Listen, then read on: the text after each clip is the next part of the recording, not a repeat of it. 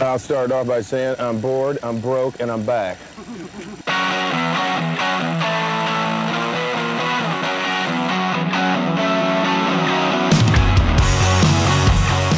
We're back on the Colts of Colt. It was a victory Sunday out in Landover. Um, unexpected victory Sunday. Uh, we're back. We're here to ostensibly talk about it. Thank you all for tuning in. You got Brian Stabby from this podcast, and you've got Gumby. Gumby, good to see you. Good to see you too, Brian. It's a it's a it's a good victory week after uh, Yeah. kind of a surpriser. Yeah, and you know we're back here. We, um, I think, spent a good amount of time basking in the afterglow of what I would say is to date the high watermark of this podcast. We're nothing if not self-referential. Um, getting Melanie Coburn to come on for honestly, like I'm lucky enough where I got we I was I was there for the first time, but then I went in, I did the editing, I touched it up, a little behind the curtain stuff, and got it up on the site. So I got to listen to it again, and I was like, "Damn, that was actually good. That was good. It was That, fun. that was it was good. That was I- good she was- podcasting. yeah. it was a good podcast. I'm gonna recommend that one to uh, to folks like, oh, what, what's your what are you about? I mean, I guess there is some amount of wanting to temper expectations. Like you don't want to show your best stuff first, but she was, I mean, she was fantastic. What a what a wonderful. I mean, you spent a lot of time talking about how great she is as a person, but like really just like giving us the time of day and what she's trying to do, um, just awesome. So I'm really excited we were able to do that, but we have to we had to come back and do another. Like we couldn't end on that that much of a high note. No, know? no, we still have half a season left too. Yeah. Oh God. but we won. But we, we have a game in which we had the best underdog win of the NFL season so far. yeah. Uh, is that substantiated points wise? Like, is that uh? Do you know? I, I mean, you're talking about the someone who's in the, the top echelon, the Super Bowl champion. They were first place in their division, going against a team that was had two wins, Yeah, I mean, they they. Three wins. I mean, yeah. they they're looking and they're looking pretty good again this year. I, I mean, maybe Tom not Brady. as unbeatable as they were last year, like or as tough as they were last year. I don't think that their defense has necessarily performed. Well, Ta- quite the way- Tampa, Tampa last year had a f- bad first half.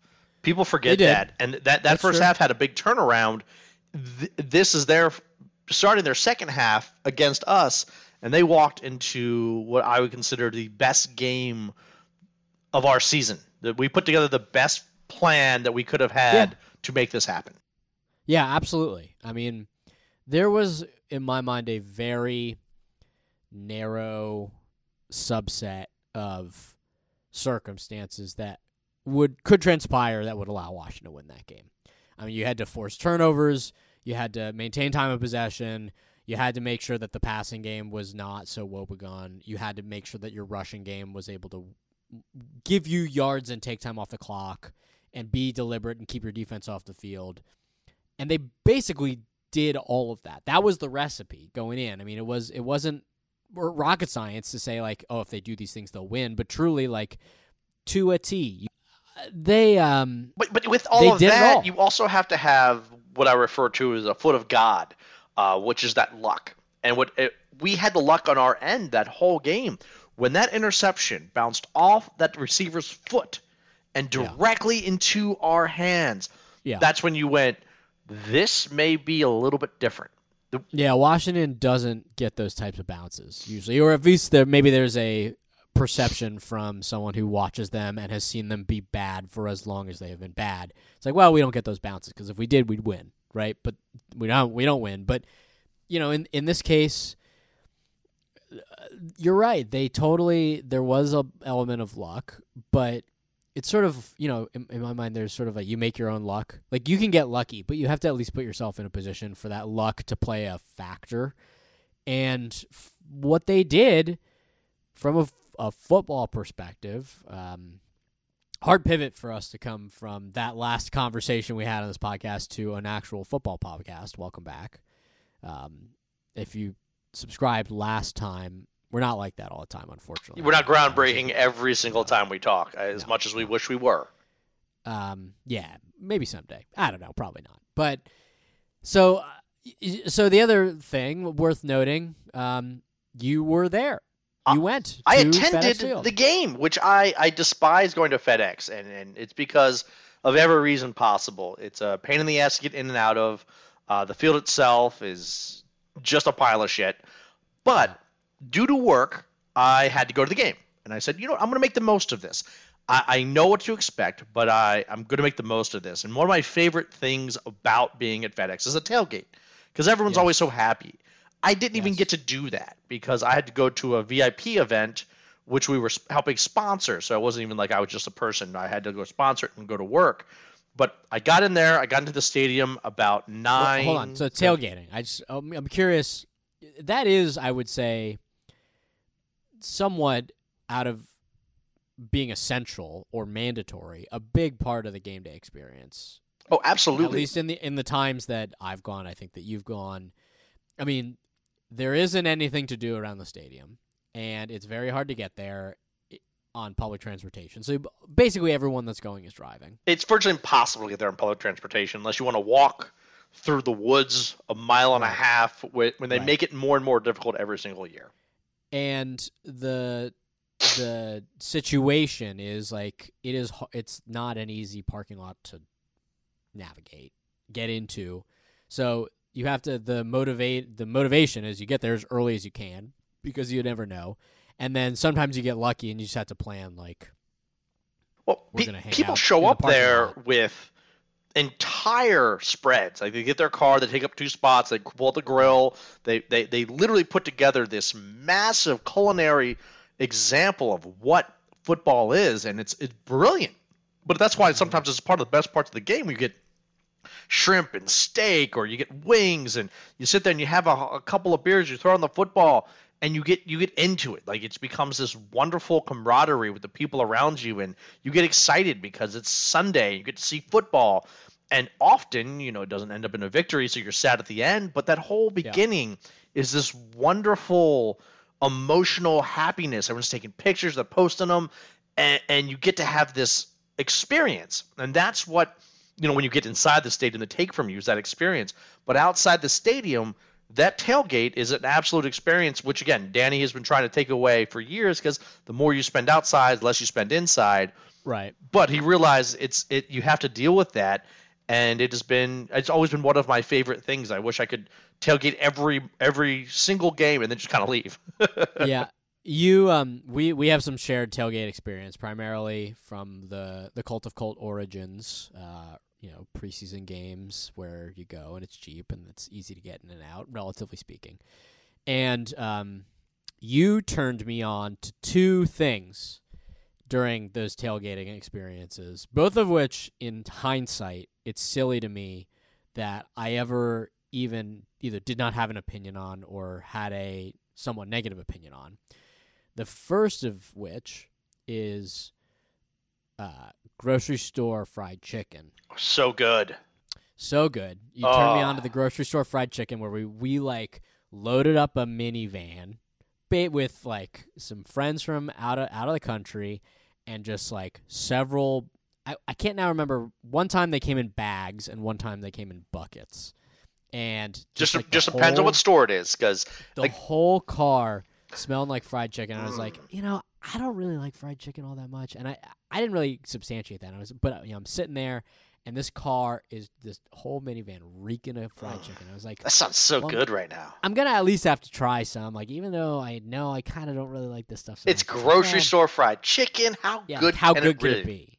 Yeah, and you're like, oh, we're gonna eat. We're so excited. We're gonna go to town on this fried chicken when we get to the FedEx Field parking lot. I was like, oh my gosh, Gumby is loving this right now. It's the anticipation, right? We hadn't been let down at that point. We knew we were gonna have a good time because the car smelled like chicken, and we get to the parking lot, and by golly, were you right? You totally, you, t- you can. I'm a, I'm a convert. Well, we had these you. people from out of town, from out of the country. You couldn't not tailgate. We had to do something. We couldn't get a grill. We couldn't do that whole spread.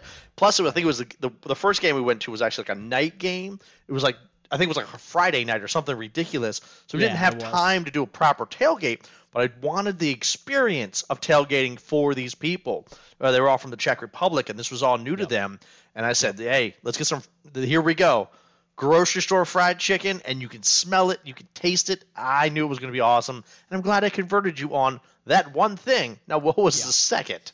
The second thing was you introduced me to the guy who drove around in a little golf cart and sold cigars. Do you remember that?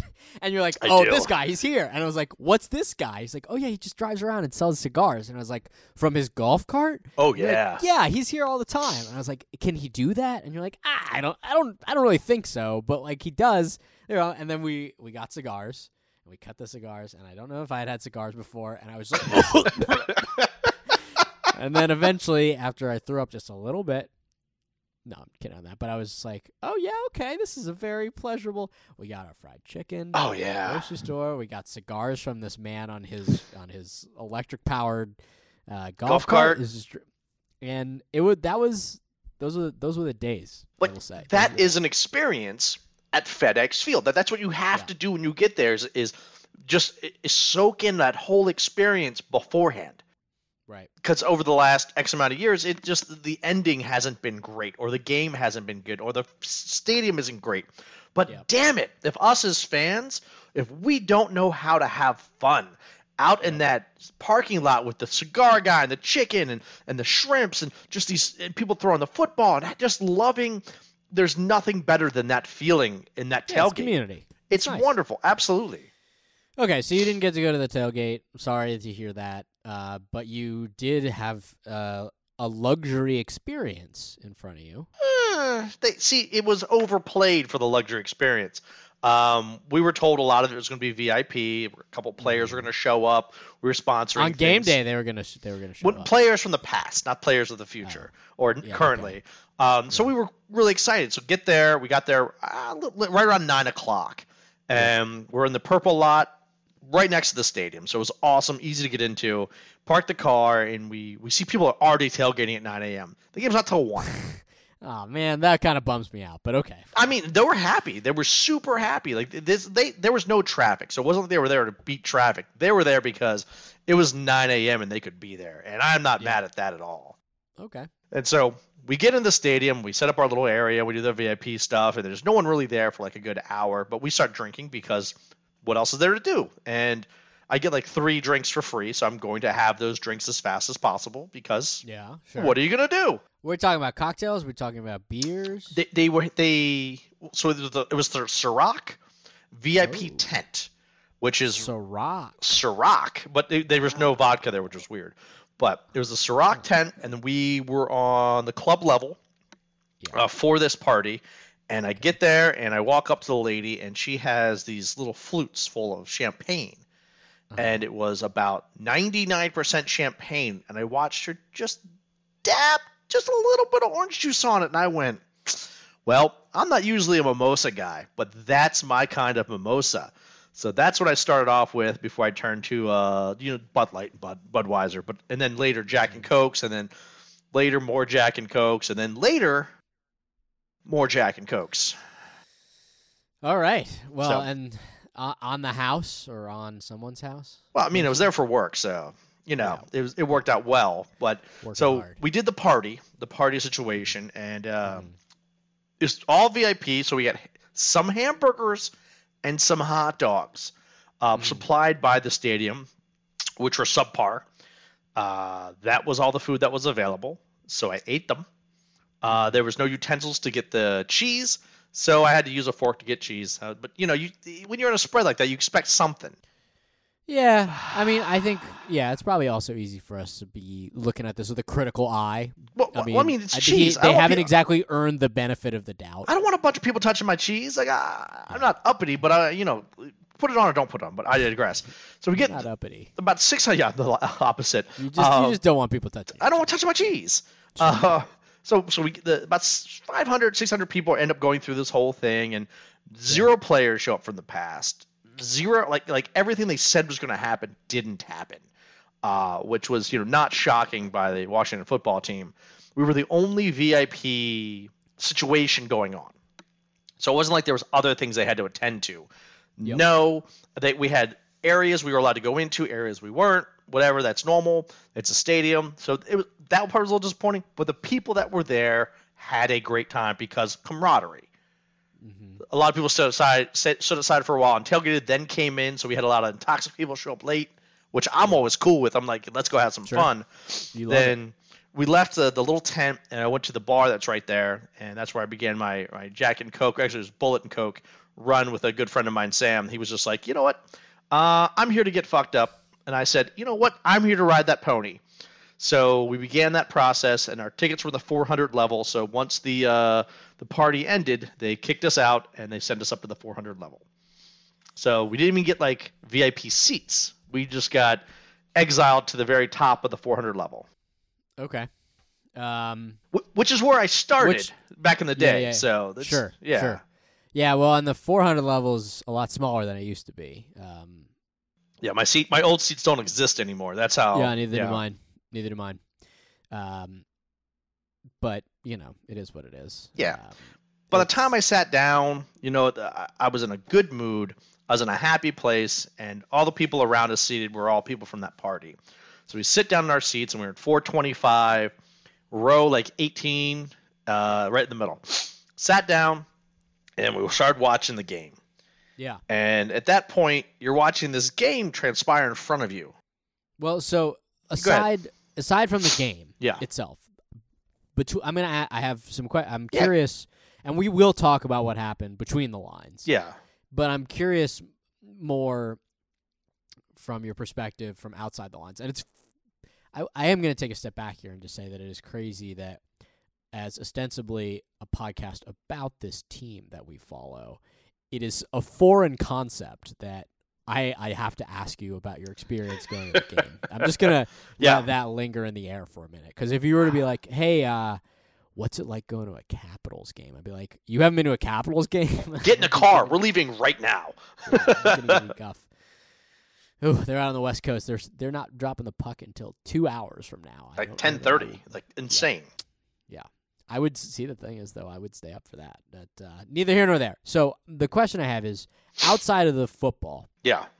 I'm curious, um, in your experience, the VIP experience, what were your impressions of the game day atmosphere in the building, and what was your impression of the um, those assembled in attendance? So, what what was the what were the vibes? Really, is the question. What were the vibes at FedEx Field? The before the game even started, I'm, Yeah. I'm doing this this tent with these people coming in and out, and uh, when you go into the concourse of the, the the club level, there's virtually no one there. The only people are even around us were in the tent. A lot of people wearing jerseys that had nothing to do with either the Buccaneers nor Washington football team. That's pretty funny. Like like half the people there just had football you know jerseys on. like a Chicago Bears jersey. Bears, Dolphins, Browns, uh, Bengals. Like all these, I'm just like uh, San Diego. Like I'm just looking over Giants, of course, Eagles everywhere. You're just like seriously, of course. why and the are you even here? Like why are you here? And I, that, that's why I said I was like, I, I get that you're a fan, but why are you bringing it here today? It's So- like, who brought you here? For, Yeah. for what reason? Why why are you? You're just here to hang out, like, and and the It's pretty inconvenient. Just go to a sports bar. I'm sure you live near. ah, but they wanted to see Tom Brady. Like it, it- it- oh, everyone was like, "I'm here to see the goat," and I was like, "I'm right here. I, you don't have to go any further. The goat is right here." oh, baby. Oh yeah, all ego there. Podcast goat. so so in that, like that's that's kind of the the feeling was a lot of people where it was like, "I'm here to see Tom Brady. I don't care But I want him to know that I that I root for the Jacksonville Jaguars. it- it- you're the one person that bought a jersey six years ago. Yeah, it's like- Um, it's my Blake Brune- Bortles jersey Yeah. is in homage of the goat that we're here to see. It still says Brunel on the back. Uh, but but yeah, and so that's where that feeling was is that people were there because there was an event, not Yeah. because they were there to watch Washington football team. Now I still Okay. had fun with it, but I I, I was decked out in the uh, Washington football team long sleeve camo shirt that came with the Salute Your Service game. So I, I had that. I got it on sale at Dick's. It was half off. Mhm. That was awesome. If you still like them, go to Dick's. They're on sale. Um, But so I, I had that on. It was cool, and, and I, so I was representing Washington, and I was happy to do that. Talked about the podcast. I talked to people, but no one really seemed to care about Washington except the very very diehard fans. But most of the people there were there for either work, another team, or just to watch the goat. Okay, so percentage wise, there had to have been more Washington fans there than there was any other. There, like, was there a? There wasn't a majority. Was there a plurality? Did they have like more representation than any other group? There were a lot of people And- wearing Washington football team gear for Yeah. this event. Now, I'm, again, I'm I'm just going to say this event. I don't I didn't see I'm just I'm curious. The Yeah. stadium, like, what what did you see? the stadium. Again, I I reiterate, Tom Brady was there, and the stadium was not sold out. Yeah, I mean, of course it wasn't. But but with Tom Brady, you think they would be? Tom Brady's No. there because you want. How often can you see him play football? That's left. Sorry, it's like if if if Alex Ovechkin travels, you go see him. Michael yeah, but Jordan, that's different. How's that different? I just maybe I just I don't know. I'm not He- terrible. Like there was no like if you're like we go see Tom Brady play, I'd be like I don't give a fuck. No, I, I did. I, I know I know what I'm watching. I, I, I watched Michael Jordan play as a wizard back in the day because I wanted to see Michael Jordan play. I watched, you know, Ovechkin play because of course he's down the street and I don't want to let that go, but it's awesome. But I thought there'd be more people going, "Hey, it's Tom Brady." But right, the well, but whatever. there weren't. Um, the, Yeah. It was not sold out. There were a lot of people there. Uh, uh, almost uh, 700 of them were just with the, the group I was with, and a lot of them left at halftime. At halftime, it really started to like dwindle away, or people did it really? lower- It's things started to get quiet at halftime. Oh, really? That's pretty. That's Well, pretty pe- early. People were moving down to the lower bowl, so like on TV, it looks like it's pretty full, but up Yeah. top, it just kept getting smaller and smaller and smaller.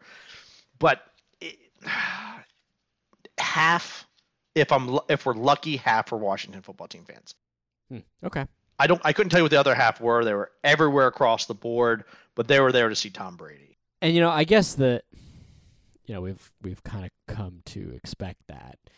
It used to be, and again, this is nothing earth shattering, but it used to be. I remember we're probably talking even up to as recently as four or five years ago when I think Washington was playing Pittsburgh. I believe it was a Monday night game. I think it was a game like like Kirk Cousins era. it and Antonio, I know Antonio Brown like torched us that Yeah. game. I think he had like three touchdowns. Yeah. And it was kind of there was a little bit of like like pearl clutching that so many people had terrible towels there. It's like, wow, that was embarrassing.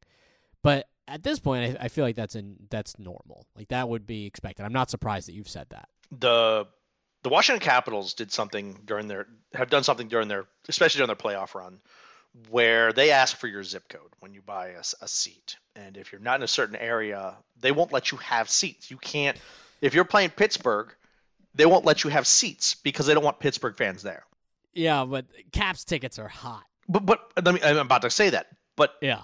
Dan Snyder doesn't care about whether there are Washington fans, Tampa Bay fans, or Yeah. Jimmy the guy who sometimes likes football. No, of course he doesn't. All he cares about is how much money he can get in his pocket. Sure. And that's where the insanity is. Remember, in this entire stadium, Tom Brady's playing. There was one VIP thing going on, and it was ours. I remember back in the day, you'd see like five or six. There'd be the Bud Light thing going on, Ciroc would be going on, this would be going on, and it was just a hop hopping area. There's one. That's it. So he's just trying to get butts in seats so he can get paid. He's not here to make us a better team, and it, you get that feeling. Nothing about the experience made you think this is special. What it made you feel was, cool. I'm with good people. Okay. Uh, then that makes total sense to me. Um, so that that's that I guess is sort of the majority of vibes is sort of like how people are feeling and being. And again, we've made ourselves known. Like we, you know, we don't have. we- We're not going to pull any punches here. We're not homers. Objectively speaking, Yeah.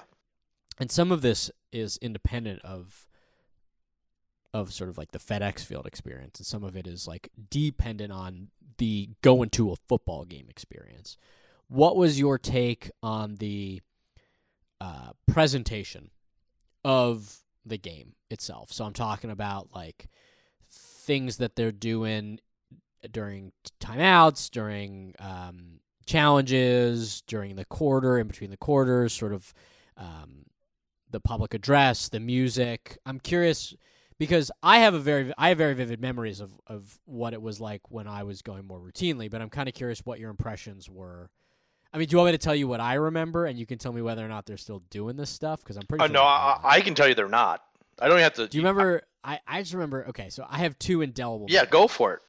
Two absolutely indelible memories. One, and I know this is controversial, was was. Do you remember the? I think they were called the Funky Four. Oh, they were awesome. They'd go out and they dance in the end zone, and they they were hysterical.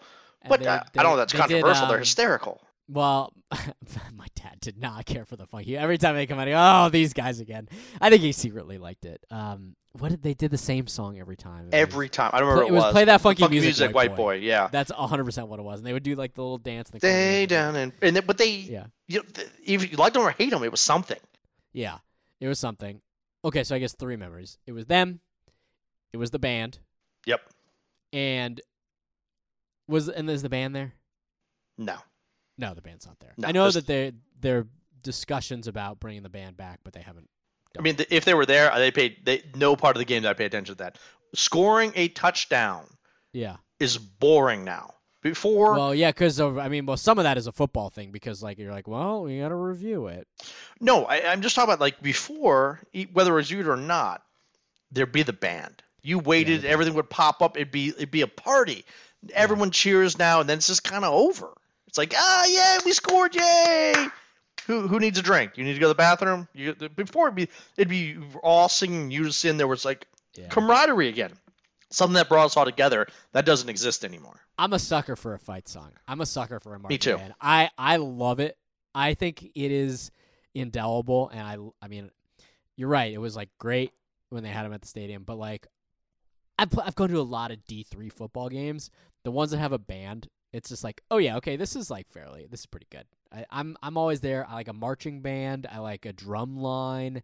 I'll even take a little percussion section. Like I just like having there be a little bit of music, a little bit of going on. People Um, like crap all over like the, the Ravens have still having the old school Colts one. But I'll tell you what, and, and the songs are old and they're they're outdated. I like their fight song. I like, th- yeah, they're they're like very traditional. very traditional, but you don't realize what you have until Yeah. you're it's gone and you're sitting looking around going, this us scoring used to be a lot more fun. Yeah, Like I high five a bunch of people like I would in my own home, but why am I here? Why am I sitting in this seat? Because there's during the timeouts, there's nothing happening.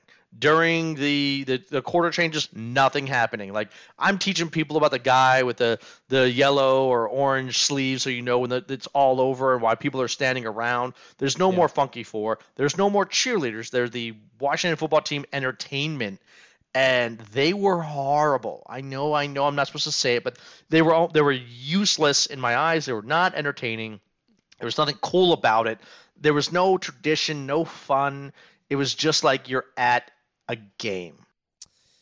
So the third thing that I remember indelibly, and this one will be seared. This may be the last thing I think about before I I pass from this earth because it's like so indelibly seared into my being. Is I think the first year, maybe the second year that we had the tickets, um, was 2000. It's the winter of 2000. And the summer of 2000, there was a phenomena that swept the nation, took the nation by storm. And that was the Baha Men's number one hit single, Who Let the Dogs Out. Woof. Yeah. And that they would play Who Let the Dogs Out like 50 times a game. It would be like Stephen Davis carries, loss of two, third down, and they'd be like, "Who let the dogs out?" Like they, would, it's like it's not even an appropriate time to be playing the song. Like that's not really what the the vibe is. But they were just like, man, any they were just any opportunity they get. Who let the dogs out? Who let the dogs out? Over and over and over again, and just like it's just in there. It's in my bones. Like they built it into my my DNA. So, so, So- now it's now it's this. First and ten on the twenty-three. Second and ten on the twenty-three.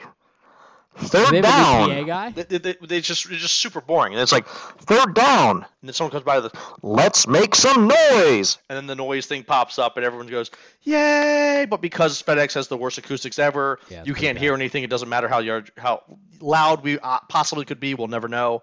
And they put the little thingy up where it's like nine, ten, nine, ten, eight. Like oh wow, we got to get the meter if up. no one said a single sound, it would still be like nine, ten. Like it was. yeah, It is the most bland it's kind of boring. it's it's they're not putting any love into it. It's just like Yeah. one guy's like, I saw that one time, let's do that, and that's it. It's again the only thing that makes off the field, the only thing that makes the game day experience any good is the fans.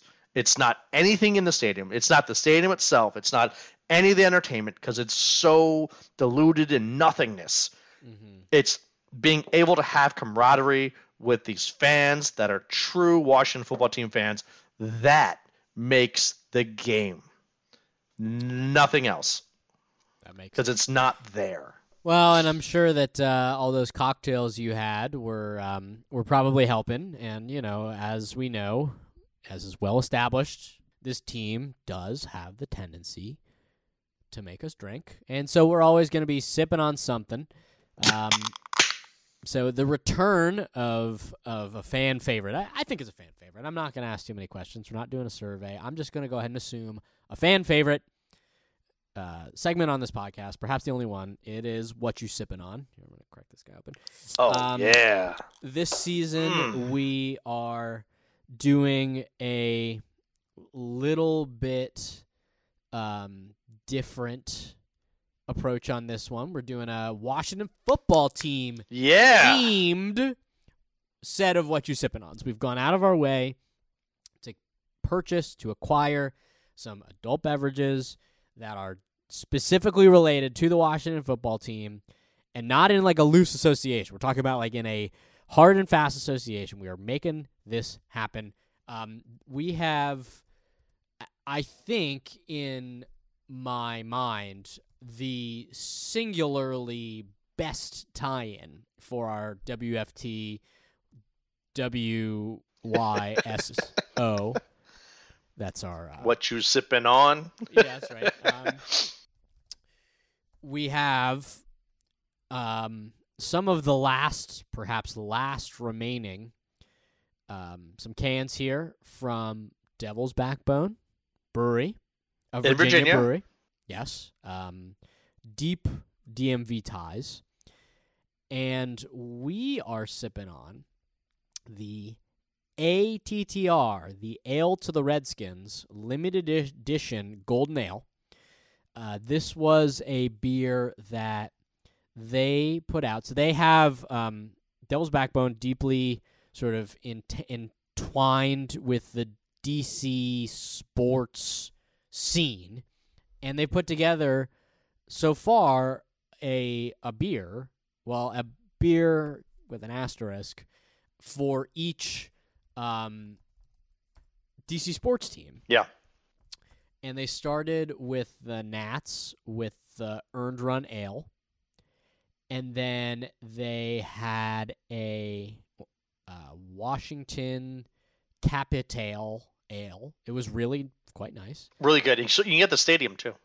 Um, and then there is a Washington Wizards, and this is where that asterisk comes in. It's like a spiked cherry lemonade thing. Um, I cannot, in good faith, recommend this. It's uh, it's really pretty yuck. Uh, it's like a As much as I love lemonade. Backbone, it is not good. And I love think- Devil's Backbone. They do some really great stuff. Uh, I'm pulling up the name because I need to warn the viewers. It's called the it's called the full court press cherry hard lemonade. Ah. I got it at a at a game at at Verizon Center because I was like, well, you know, I'm like they here. got they got me with the marketing. I was like, well, I've had the Capitail and I've had the Earned Run Ale, and um, well, you know, like I like the Wizards and I like trying new beers. Uh, you can follow us on Untappd at B Stabby and at D Cumberland Jr. As you all know, Good plug. Done it. Um, and I had it and I was like, oh, that was a mistake, big time mistake. Well, let me explain this can for the Yeah, uh, ale to the Redskins. So it is a wonderful gold with burgundy like landscape of the entire Washington D.C. National Mall right there on it. You have the Devil's Backbone logo along with the old school Washington Redskins logo. Yes. On the side of it, and this is kind of my favorite part, it says Centennial, celebrating HTTR and the Redskins fans. Yep. And then it goes right into something that we just talked about missing. Hail to the Redskins is the fight song of the Washington Redskins. This golden ale was created to pay homage to the spirit of our team, our fans, and the league's 100th season. Yep. Unlike everything that the actual team is doing by not paying homage to the spirit of this team that has been around for what 80 almost 90 years a beer in Virginia is doing a better job of paying homage to our history, to the people, and to the fans than the actual team we have that we're rooting for. Yeah, and you know, obviously, like this is a a partnership. Like there's, they're not doing it for free. I don't No. think the the the organization let them put their logo on the can for free. But It's not in their logo anymore. That's true. Well, none. So all of that is to say, you may be saying Fantennial wasn't that that thing that they did like two years ago, and no, I guess it would be a year and a half ago. And the answer About a is year and a half ago, yeah. So we've been sitting on these for a while, and if you know anything about beer, there are some types of beers that you should or you can age, and it'll sort of change the flavor characteristics. and there are others that, frankly, it's it's kind of a bit of a crapshoot if if you sort of let them go, and it may have some negative effects. This beer, I would say, is old enough at this point where it, yeah. So on the bottom of the can, it says Best By one four twenty twenty. Well, So- I'm going to drink this. I'm going to drink I it. am too. Yeah, and I'm Um, I'm going to tell you how I feel shortly. That's fine. Um, and uh, but we, you know, the we have to caveat this because there is some quality control element. We wouldn't want us uh, if we let's regardless of our impressions, we wouldn't want Devil's Backbone to be like, well, you're drinking our bad stuff. Like so, Yeah, we yeah, do- we waited. This is our fault. This is our fault. Yeah. So I'm gonna take a little sip here. Yeah. Oh, it's oh, it's pretty good. I like that. That is actually pretty damn good. It is. Um, let me give you some some For- details here. For being really old, I they did a good job. Lexington, Virginia. This is the limited gold edition. I'm gonna just pull up that. what? Do you see an ABV on there? Uh, Uh, I do not. I, I kind of read everything else about this can. Uh, do, do, do, do, do. It says, "Hey guys, we're better than you." Uh, Five point six percent Oh, where'd you find that at? uh, on Untappd. I just pulled. Oh, that's that. that makes a lot more sense. Yeah, this can doesn't have anything on it. I'm- Um, I'm also getting old and I have to like read like slowly. yeah, I mean, okay. So here's the thing. As I mentioned, we sat on this for a while. If it was bad, that would be all our fault, not Devil's Backbone's fault. But this is actually it's pretty good. It's a little bit sweet. Um. It's right above the Devil's Backbone logo. Oh yeah. And Yeah. dark. Yeah. I'm an idiot. So I suppose you know we we came up with um with a rating system last time, which was a while ago. What did Yeah. we have last time around? I don't even remember what it was. Was it? It wasn't. It was the Riggins one. Oh, you're right. Yeah, it was the yeah. Yep. Yeah, fourth and Um, one. Yes. So, um, the the first the first category was Washington football team centricity, and I believe that this was on a scale of one to five. How how uh, much does this tie in to the team for you? Five. Look at this Five. thing. It is beautiful. It's burgundy and gold. It's got Yeah. ATTR. It comes from Virginia. It's got everything like a little history on the back of it. This is absolutely a five. This Yeah. when you look at this from afar, it even has the old logo on it. Which again, I'm not mad about the change in the name of the logo, but if you talk about like team centricity back in 2018, this can from afar looks like it belongs to somebody who's a Washington football team fan. Like you can't miss that at all. So I'd Yeah. say five out of five. What about Yeah. you? I'm with you. I'm five out of five. I mean, it's designed with intentionality.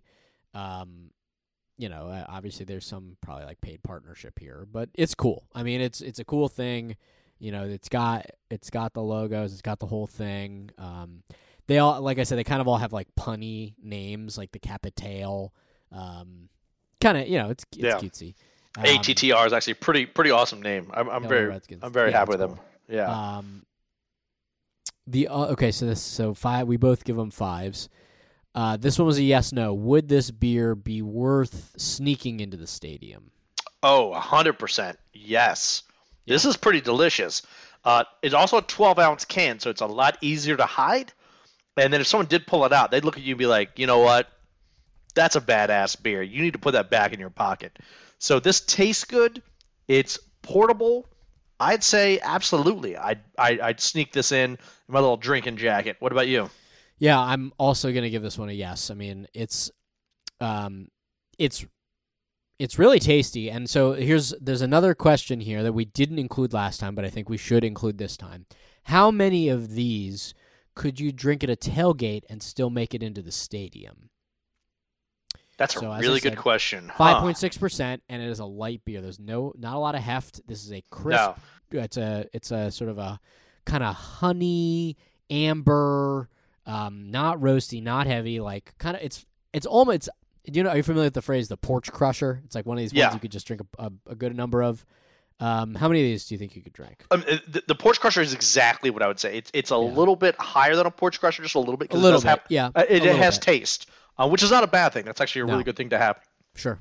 But if I'm gonna tailgate and I'm probably gonna crush six or seven of these, Yeah. maybe even eight, and then then after after seven or eight, I'm probably not making it into the game. Yeah. So Now, if- how many could you have and still make it into the game? Six or seven. Six. Yeah, Yeah. I'm not, I'm not proud of that answer. I'm just No. saying like that's that's where I'd be at. Now I, I'd be I'd be drunk. Don't get me wrong, Sure. but I, I could physically get myself into the game. What about you? I want to say five or six, but again, like I haven't drank like in that way in a long time, so Yeah. um, I'm gonna go ahead and say five there for me. Um, the next one we did ask last time: How much would you pay for this beer at FedEx Field?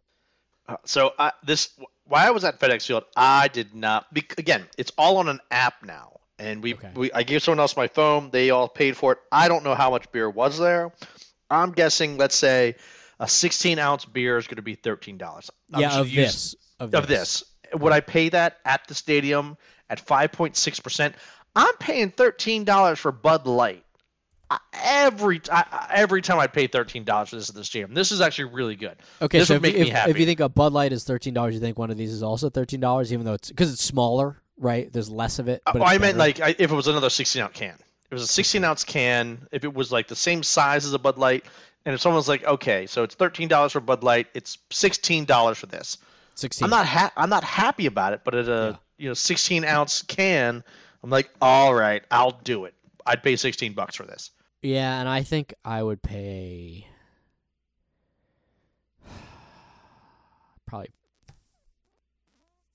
fifteen. 50. you want to give the guy a tip? That's fair. yeah, that's right. Um, and then the final measure was your Brennanade. How how much of um, of this? Is, what's your Brennanade scale? I don't know. We didn't really define this one so well, but it's just like sort of like what's your what are the vibes? We've said What are the vibes with this? Ah, so Scale ta- scale one to five. one to five. It tastes good. It's got Mhm. the right can. It comes from a great brewery. I, I, I can't I can't go five, and the reason I can't go five is Yeah. because if something comes along better, I don't want to leave that there. I know that seems really screwed up for Devil's Backbone, but I would give this a four Brennanade scale. It brings back the old, not so much the new. It tastes good, but there could be something better out there. Maybe next time they show up with some kind of like bourbon aged. Oh my god, at ten percent, and it's just gonna knock me off my ass. So I'm gonna give a four. So Brian, what's your Brennanade scale? My Brennanade scale. So I'll, I'll tell you on uh, on the Riggins beer, you also gave that a four. Sounds Um, about right. Riggins, I gave a four and a third. I will give this. Then if, if Rigo got a four, then I would put this at four point three. Four point three. Okay. Yeah, I'll go Um, higher. Yeah, I'm gonna give this a three point nine six. Uh, it's a pretty good beer. Uh, uh, It's like um, What are you, a Russian judge? What are you doing over here? Three point yeah. nine six. I saw slight imperfections. I'm not gonna. I'm not gonna talk to you about mouthfeel. your but, little uh, foot moved on the landing. yeah. Uh, well, she's gonna regret that one. It's like, oh really? I didn't see anything. That's okay, Cotton. um. Yeah, it's pretty good. And I'm. I'm this. I went out of my way to find this because I wanted to get some for this purpose. So you you lest did well. anyone lest anyone think that 100% of this podcast is being done completely off the cuff you're not entirely wrong but for this this was months and months and months in the making so um, and again maybe to our detriment if we had done it earlier there would be a little bit more freshness in the uh, in the beverage but I think it tastes great. I don't. I, I I would drink this again, especially almost two years late. Yeah, a little bit. Um, okay, so um, I suppose now that we have that nonsense out of the way, uh, we know fan favorite. Uh, My favorite nonsense, though. Uh, I feel like you know we've already talked a little bit about what happened outside the lines, your in uh, in stadium experience. Uh, I, I guess we should talk a little bit about what happened in the football game itself. Uh, Washington coming away with the victory over the Tampa Bay Buccaneers. Final score twenty nine to nineteen. Uh, Washington improving their record to three and six. They're in the hunt. Two and three at home. The Buccaneers dropping to six and three, two and three on the road. Um, what are you, you? Did you stay in the state? Did you stay in your seats? Did you watch the whole game? Yeah, I watched the whole game. Now I didn't stay in my seats. I, I hopped around because Okay, in but you basically you saw the whole thing.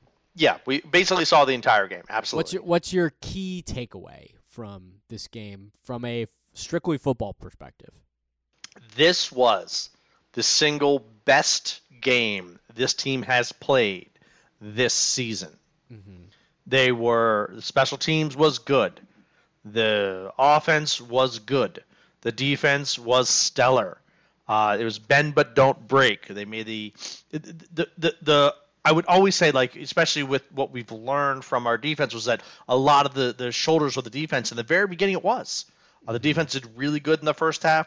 The second half that offense stepped up and that fourth quarter oh my a 10 oh, oh, over a 10 minute long drive to crush Brady's dreams like this this was good this was the best all around performance of this team this season and Yeah. that made me phenomenally happy watching watching the passes watching the crispness watching it all kind of come together with people making sense so with your time during that game what did you think Well, so as I sort of mentioned in the lead, there they needed to do just like a certain number of things, and they needed to execute on all of them in order for it to work, and it did. I my impression was um, they the the first half. It was really the first time we've seen them jump on a team from the from the get go. The defense picked off Tom Brady. I want to say two times in like his first six passes or six or seven passes. And that was tone setting in a big way where it's like this season and really dating back to I want to say almost all of last season when they won regardless of what they won they had to play from behind a ton a ton constantly having to play like the game hadn't the game didn't even start until Washington was already down two scores. And then, you know, when they'd win, they, it was because they overcame a deficit. And when they lost, it was like, well, okay, they blew it early on and the game was lost from that point. So to see Washington come out and make a little bit of noise in the first half on both sides of the football was um, it, it caught me. It was surprising. It caught me off guard a little bit, um, but in a good way. Like they needed to do that. I, I think the other big takeaway for me was that they they really simplified the game. They weren't. It was not the most. Frankly, it was not the most exciting football I've ever seen them play. And trust me, they've been they played a lot of stinkers, but even in a, in a win, they really drastically just like cut down decision making. They cut down whatever constitutes like razzle dazzle for Washington in 2021 and got down to like really efficient play calling, particularly on offense. And we're able to that like just kind of like made it a little bit easier. I mean, maybe not uh, so aesthetically pleasing, but like it was it got the job done in a way where it's like, okay, well that's kind of got to be your blueprint for the rest of the year, right? That that last drive was 19 plays, 10 minutes, resulting in a touchdown. Nothing about that was like, except for the very ending, super sexy, but Right, it no. just kept going. Yeah. You're just you're you're if this was boxing, you're not going for the knockout punch. You're just you're beating the core. You're just getting the core done. And Tampa Bay couldn't do anything. They couldn't come back without the opportunity of Brady being on the field. And Nope. 10 minutes Nope. out of 15 were gone. Yeah, this is this is like a Manny Pacquiao. No, no, you know what? This is this is actually more like a like a Floyd Mayweather bout where like Oh, absolutely. where he's like you're just like punch him already, and he's just like nope, not gonna do it, not gonna gratify you. Like I'm I'm just gonna take some punches and I'm gonna get a couple jabs in here and there, and I'm just gonna win each round. And it's like, well, this is it's not like terribly interesting, but it's extremely technical. It's like, all right, well, you know what? It gets a job, it gets a job done, doesn't it? In the end, it's a win. And, and it was the, the best all around win we possibly could have had. The Yeah. biggest upset in the NFL so far Yeah. was us doing that to Tampa the way we did it. Now, in the in, I don't know how you felt at home, but in the stadium, everyone kept talking about how he's going to come back. Brady's going to come back. We we we busted our nut too early. We got these interceptions too early. We've pissed off the lion. Now the lion's going to eat us. Yeah. And he just never did. He never got that. That first half, we come out, we do three and out. Everyone thinks it's over. Tom Brady comes back and does three and out and gives us the ball back. Like he just never got comfortable, and we kept finding ways to keep the game around us. And Yeah. that's the difference between a winning team and a losing team in the NFL. Sure. And, you know, every dog has a day. And, you know, if the, you simulated this game 100 times, maybe we lose it 80 times. But they did everything that they needed to do. Um, I would say the other two big takeaways, well, really the other, yeah, the two big takeaways are one, um, the injuries. I mean, it's Yeah. tough, and it happened both sides. Uh, obviously, Chase Young is going to be done for the year and tore his ACL on that same side of the field that RG3 tore his knee, that uh, Alex Smith. Alex Smith, the whole thing. And it's like, well, is it cursed? And it's like, well, who cares? Ugh. But yeah, probably at this point. Yeah. Um, it's Vita Dan Snyder Vea, curse. Vita Vea on Tampa was carted off the field in the middle of that 80 yard drive. And he's a guy that I think Washington fans have always kind of kept one eye on because it's sort of that year that he got drafted. It was the sense was like he could come to us and he would be a game changer. I remember sitting in watching it, doing a live draft podcast that night with uh, with Ken and the folks over at First Amendment, and they were like Vita Vea. We want Vita Vea, Vita Vea. We had for weeks talked ourselves into the fact that Vita Vea was going to be in the Burgundy and Gold. And it like didn't happen because he went way earlier than that Yeah. but very sad uh, to see him get carted off. Um, Chase Young, you know, it's such a disappointment there because like he was really starting to hit his stride a little bit. Um, so the injuries were big, and then you said it. It's that last drive where they just orchestrated a a clock killer that you'd be hard pressed to see anyone else replicate. That's a that's like a once in a once a decade, once in a really once in a yeah, once a decade type drive that they just like couldn't get the defense just couldn't get Washington's offense off the field and it was a real knock them down, drag them out quintessential like when I think like NFC East football, it's like not Yeah. terribly sexy or interesting all the time, but it's just like, well, we are gonna we're gonna punch you in the mouth, and we're just gonna keep on doing it. We're gonna chip, chip, chip, chip, chip away, and they they timed it to perfection. They did it exactly when they needed to, and it kind of was a thing of beauty in like a perverse way. It, back in the old school uh, Joe Gibbs days, what he would do, the, the the the hog line that was there, Yeah, is that he'd have one play, but he'd be able to run it in seven different ways. Sure. Just the, the same trap play, the same trap play, the pull play. They, they would all be there, but just seven different ways. So that's kind of what Washington did this week. They just kept running the same couple of plays. They just kept running it three, four yards, three, four yards, pass, seven yards, run. It was just this just knock it off, knock it, knock it. And Tampa kept calling. They they they got their timeouts done early, Yep. really early on, and by the time it was ti by the time they scored, there was just so little actual availability for Tampa to come back, and it made it. You, as a fan, it, we loved it. It was amazing. It, it- you almost felt like you were in shock because this wasn't supposed to happen. With with that being said, of having this win, how does that set us up for our future? Yeah, yeah. I mean, that's really after every game. You you better for better for worse. You kind of have to take stock of where you sit. Um, so Washington snaps the four game losing streak that went all the way back to week four. So they lost. They beat the Falcons in week four, and that was kind of a skin of their teeth game too. And then they lose by eleven to the Saints. They get their the doors blown off by the Chiefs. They get the doors blown off by the Packers. They lose by seven, and kind of like a on the really it came down to like a hail mary against the the Broncos.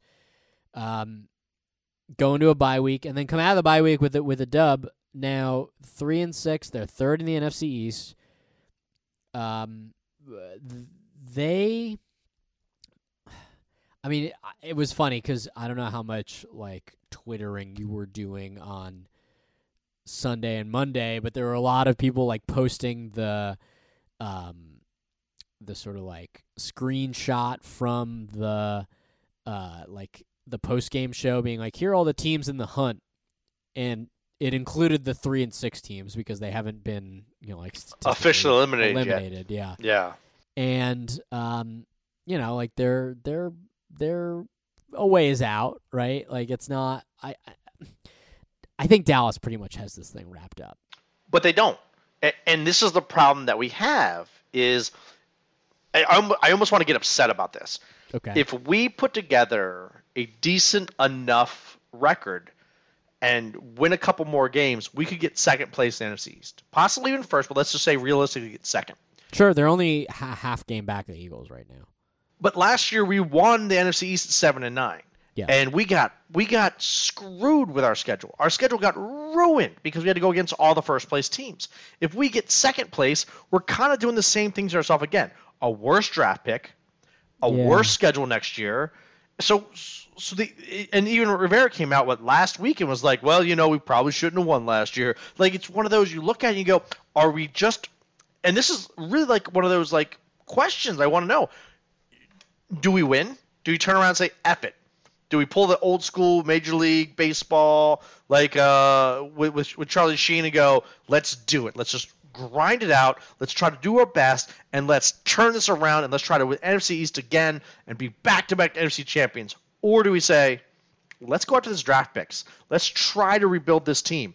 Let's get rid of some of these guys in the offseason, do a couple of trades, re- do an actual rebuild, which is something we've never done. We Yeah. never turned around and said we're going to start this over. Now, here's the thing, and maybe we disagree on this, and we can discuss it on a later podcast. It would actually probably be a pretty compelling one. But my perspective is the guys on the sideline on Sundays are always trying to win, and should always be trying to win because they're playing for themselves and they're playing for their next job, even if it's not not in a winning situation.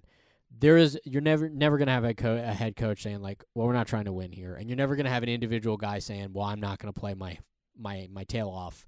I'm Ron Rivera just try said last week we shouldn't have won the NFC East. Yeah. It hurt us.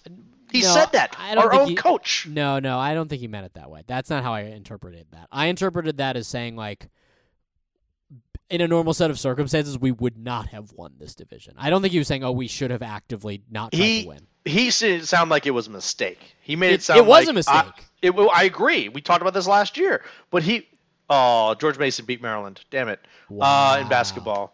Uh, but so but Ron Rivera turned around and said it was a mistake for us to win this. And it's like, dude, whether you think it, you shouldn't say it. Like you No. should not say that. Well, I don't I don't know that that regardless of of the subtext there.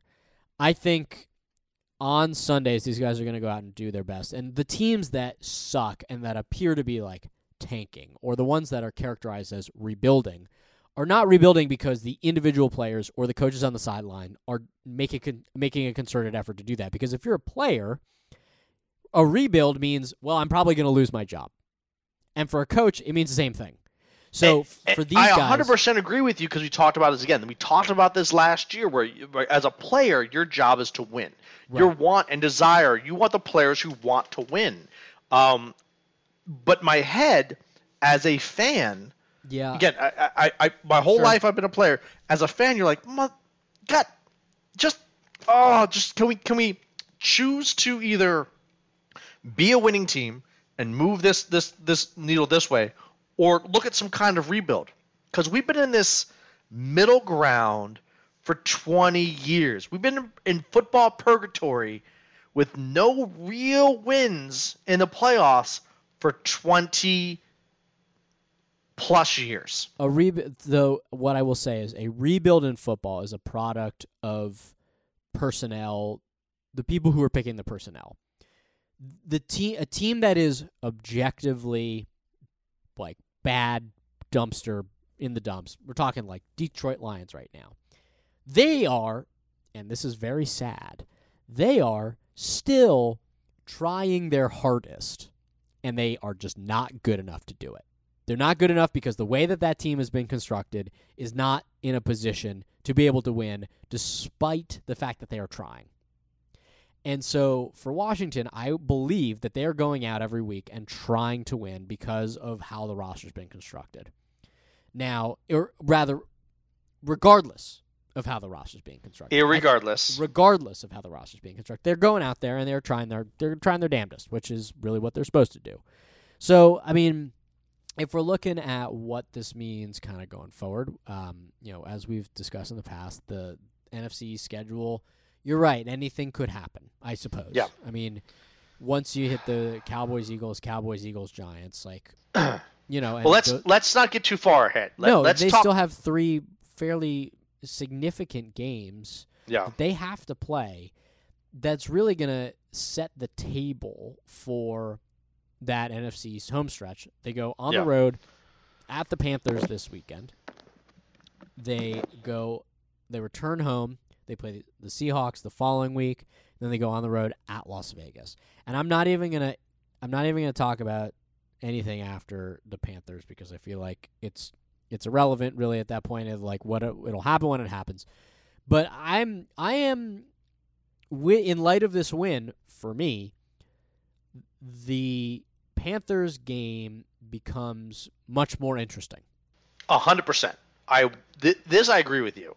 Cam Newton uh, put together a pretty decent game uh, coming off the bench last week. And here's a guy. Again, I am glad he's not on our team. I don't think he has much left in the tank.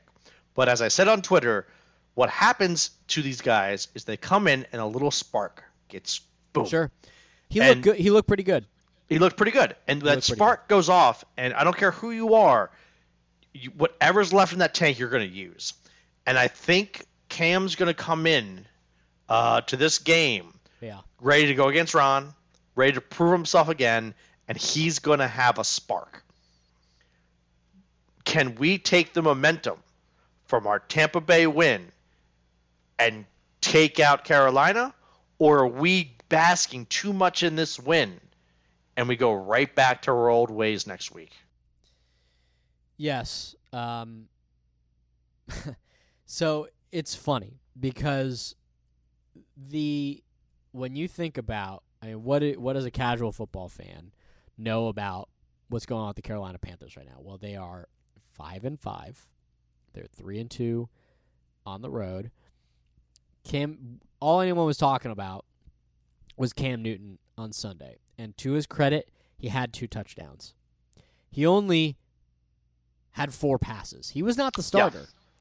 He wasn't the starter. I mean, and of, of course, you know, like he's he's coming in midweek, and he like had they only they gave him like a dozen plays to learn, but you know he's gonna be kind of a in the in the truest definition, in the truest sense, he's like kind of a like a secret weapon, right? Yeah, oh, 100%. for them. It's it's kind of a gadget guy. It's not. He's not your starter yet. I mean, they still had. They're still rolling with. Do you know who the starter is? And I'm I'm not gonna laugh at you if you don't know the answer because if you ask No, me, I don't. would not. It's I know that Sam Darnold, so. it's PJ Walker. Oh, because I know who that is. That's a guy in the making right there. PJ Walker. I mean, that's that. He's a that's a trivia question. He's got a great name, though. I'll tell him that much.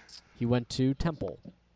Oh, Yes, football And- powerhouse. that's right. It goes uh, Alabama, Yeah, Temple. yeah, Temple, and then yeah, they're in that Final Four there. Um, I've actually seen I've seen Temple play twice. you believe that? I- Actually, I do because you're a Lancaster slash. Well, I guy. actually saw that they played in that um that bowl that they used to play at RFK. Oh yeah, yeah. Like the was the military one, the the background military military. bowl, that they Yeah. moved to Annapolis, but yeah, I saw them play there twice. They uh, they got their teeth kicked in by Navy. Wait, so you saw Temple get their teeth kicked in by Navy? Uh, yeah, Shocking, shocking. Anyway, um, so you think about this game, and um, we are we are prone to, as fans, like we're prone to um, develop sort of storylines in our head. It's like, oh well, Cam is is back, and he's in Carolina again, and Ron Rivera. Like, is he going to exact revenge? It's funny because Rivera preempted that talk he was he was asked some question about like how do you feel about having left Carolina? He's like people ask me all the time like am I bitter? He's like I'm not bitter. I don't have anything to be bitter about. Like we had success there. It wasn't No. working. It wasn't the time, and I've gone. So like he he tried to tamp that all down before people could like really run with it, which is a bit of a bummer because it's like well come on give us something to talk about here like. Talk some smack about Carolina. Say something Eh, like teal and not- black are teal and black are stupid colors. Like I want him to Ron's not going to fall for that. He's not getting everyone any posters to put on their lo- lockers.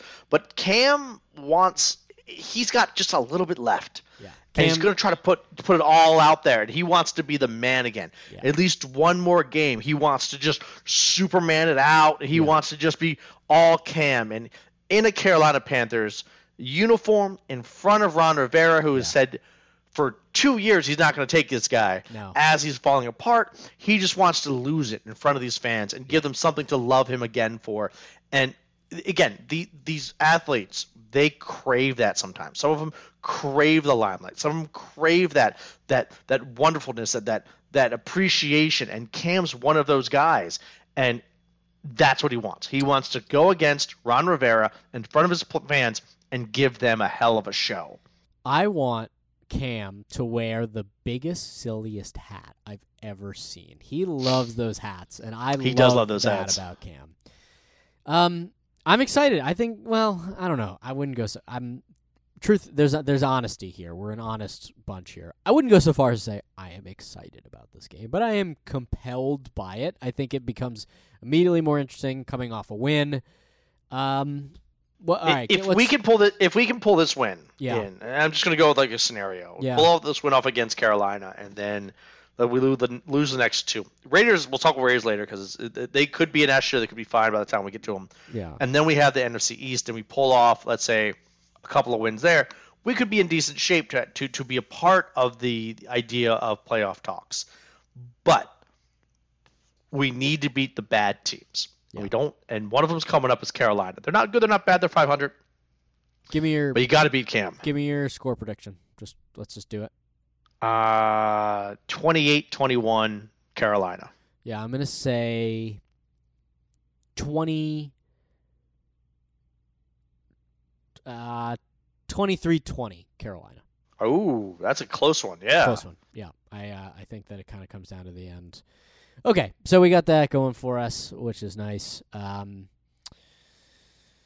I feel like we should close things out. We've gone a little bit back to our roots with uh, what you sipping on, uh, everyone's favorite podcast segment. My favorite. Um, let's do our second favorite podcast segment, or maybe tied tied for first. Um, I don't know that we ever named this one, but we like to remember a guy. Remember a guy. I like this one. Yeah, we do guy remember. You do like this one. Every, see, that's the thing. Everybody loves remembering guys. I don't remember a guy. I mean, Well, so- that's so like the majority of what being a fan is all about is remembering. Yeah, like let, bring back an old school. Bring back an old school guy. Like so so what do you have for me? Let, let's let's throw some questions out to me so I can see if I can figure out who this guy is. Now, Do you want to know, guess who the guy is, or do you want me to just say the guy and you tell me what? You no, think? no, no, no. I, I think I think we go with uh, because I I think that you make me guess and then you tell me about that guy. So throw some questions at me. Throw some so, so throw some like All right. give me little well, nuggets. well, here we'll do it uh, twenty question style. Um, okay, okay. Let you, me. so you I'll start. say you ask me um, yes or no questions. Okay, okay. Let's let's. I can do that. So we get twenty of them, right? So every fan possible. if you want to do twenty questions, we will do twenty whole questions. I, I- I will be surprised. I'll, I'll go rapid succession. So let's go with. uh Is it defense? no. Is it special teams? Mm, I don't think he played special teams. Mainly, mainly. Like, like no, some no, people, no, no. yeah, no, it's not like a kicker or a punter or a long snap. Okay, exactly. Okay, so so it's offense. Okay, offense to the side. I got that taken care of. Yeah. Um, did he play after Gibbs? See, here's the thing. Gibbs coached. Yeah. He coached twice. He did. Gibb first Gibbs or second Gibbs? Let's go second Gibbs. Did he play after second Gibbs? No, he played before Gibbs' second tenure. Okay, did he play after or before? Oh, did he play after Gibbs' first tenure? Yes. Yeah. Okay, so now we have a little time run. You got a window now. We're at four questions, by the way. Okay, I'm gonna. uh, So, oh man, well, I have to go with my guy. Yeah. Did he play any time with Schottenheimer? Um, Because that's like I that's want to like that. say he did. Okay, okay. so Uh, we're talking about like the the 90s, early 2000s range. Uh, yes, that is the that is the range. Um, I'm looking All up right. when when Marty Schottenheimer, what years he coached. And So so we so have actually, uh, Schottenheimer coached one year. He coached in 2001. So was there some overlap? No, actually, no. They he never had, um, but it was close. I'll Okay, okay. So so he's in that range though. He's in that late late 90s, early 2000s. Um, and he's offense. Yeah, so okay, okay. Let me let me let, let- I'm just, rapid succession, rapid succession. Yeah. Was he somebody that's going to have his name on the ring? Absolutely. So these are guys. We're not talking about dudes. I, that, I'm not. I'm not. That is a question, and the answer is no. He's not getting. It's, it's a guy, not a dude. I know that. I just want to make sure everyone else is aware of where, where Okay. Well, you about. only have 14 questions left, so you you Oh, I'm gonna. It's okay. It's okay. I'm cool with this. Okay. Um, it's sometimes I just give make you tell me.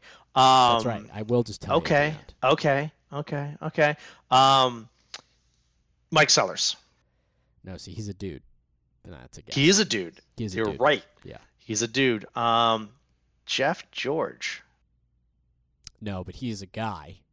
Oh, he's such a guy. I hate that guy, but he's a guy. Yeah. Um, Ki-Jana Carter. No, and that's really a guy. I should write that down as a. All right. All right. With- Ki-Jana, yeah. Oh Um, man. Um, yeah. wait. Okay. So then, did he have any actual success? Um. Let, wait, wait, let, let me rephrase this. Was he someone that you remember fondly? I mean, I remember him fondly because I was 10 years old. So, like, all the guys who were on the team when I was 10 are the guys that I'm going to remember until I die. So, There's also some people out there who like were just shit players. Like you remember those guys? You're like, ah, that guy wasn't any good. yeah. So I'm just checking. Okay. I, I don't have any reason to hate that. I mean, like, in my, it's a name that I was in the shower yesterday and it popped into my head. I said, Gumby and I should talk about this guy tomorrow. You have I'm not gonna say that's that like super weird, but it's a little weird. It is what it is. That, in, Yeah, in the shower, you're thinking about like like late '90s, early 2000 players. that's Um, my mind palace. Yeah. lineman, No. running back. Yes. I already got. I, ah, God, it's ah. This one hurts me. This one hurts me. This one hurts me. Okay, there, who is there it? are only so many running backs from. Yeah, but but I don't. I like that. That's a. I'm much better with receivers and quarterbacks. So Yeah, and there are a lot more guys at the. Well, I mean, there's a fairly equal distribution. Um, Skip Hicks is the guy. Oh, good old Skip Hicks. Yeah. Oh, God, what- good. What number was he again? Uh, I think he he was 20, if I remember correctly. I- You maybe. I think that's right. Yeah. Yeah. Uh, and he played for Washington from 98 to 2000. He was drafted in the third round out of Ooh. UCLA. and he played with Washington for three years, and then kind of like bummed around and ended up in Canada, and rushed for a thousand yards and 13 touchdowns over the course of 98 to 2002. I remembered Skip Hicks in the shower. I remember. Um, I feel like Skip Hicks was in the backfield. There was another guy who he was in the backfield with, and I can't remember now who it was. I'm gonna just look up the 2000 Redskins roster. This is basically yeah, just like uh, Skip Hicks was 20. Um, I know, obviously, I'm- Stephen Davis was around there at the same time. Stephen yeah, I'm just looking at some of these. like, oh my god, some of these old school people just staring up. Uh, God, and- what, Gus Frerotte was a quarterback He with them was. for a little while. right. Oh my God, that's just painful to, to just even watch. Oh, good old Gus. He wasn't. He wasn't. I think on the same team on the team at the same time as like Ladell Betts. He might have been. I don't think so. I don't. I, I I'm- I'm looking at some pictures trying to see if I can find something here. Yeah, that's like the same cut of of um, of guy in my mind. But yeah, I you ask like, do I remember him fondly? Yeah, I mean, again, Yeah. I was ten. I didn't know anything, and uh, this was the most important thing to me. So of course I have fond memories of Skip Hicks, even if no one else does. But um, but I think I think you should. Skip Hicks was was was a workhorse. He was kind of like uh, a workhorse. you know he, he was a good dude who did the right thing Yep. um but so here's my favorite part it says uh I, this is why i love google it said you search for skip hicks these people are also people you should search for sure, kevin faulk terrell Yeah. davis Yep. corey dillon and chris carter Corey Dillon. what a random group of people to have from google throwing back at me like come on google Yeah, I love that. I love that Google's like, I'll remember some guys with you. Um, Here, remember this guy i do I do. i do remember that guy all right, well, I feel like we basically covered it all. Um, any any sort of final parting parting thoughts as we wind down here this evening? I want to say is that uh, I went to a game this weekend. It's the first time I've been there in a long time, and I want to thank every single fan that I met. You guys are awesome, and you're literally the only reason to go to a game. Yeah, we're we're nothing if not the fans, both of the Washington football team and the Cults of Colt, which is a podcast produced and edited by me, Brian Stabby, my co-host and director of social media. That's Gumby. You can follow the Cult of Colt on Twitter at the Cult of Colt. That's all one word. We're also available on Untappd at B Stabby and at D Cumberland Jr. You can find us on Apple Podcasts, Google Play, Stitcher, and Spotify by searching Hogs Haven, a Washington football team podcast. We like that if you like what you've heard, and of course you have if you're still listening, we ask that you do three simple things that you subscribe, that you rate five stars, and that you encourage one friend to check us out. It does make a huge impact in our ability to reach new listeners. We know that your listening time is valuable. We appreciate you taking your time to spend it with us. Gumby, another uh, weekday eve well spent with you here on The cult of Colt.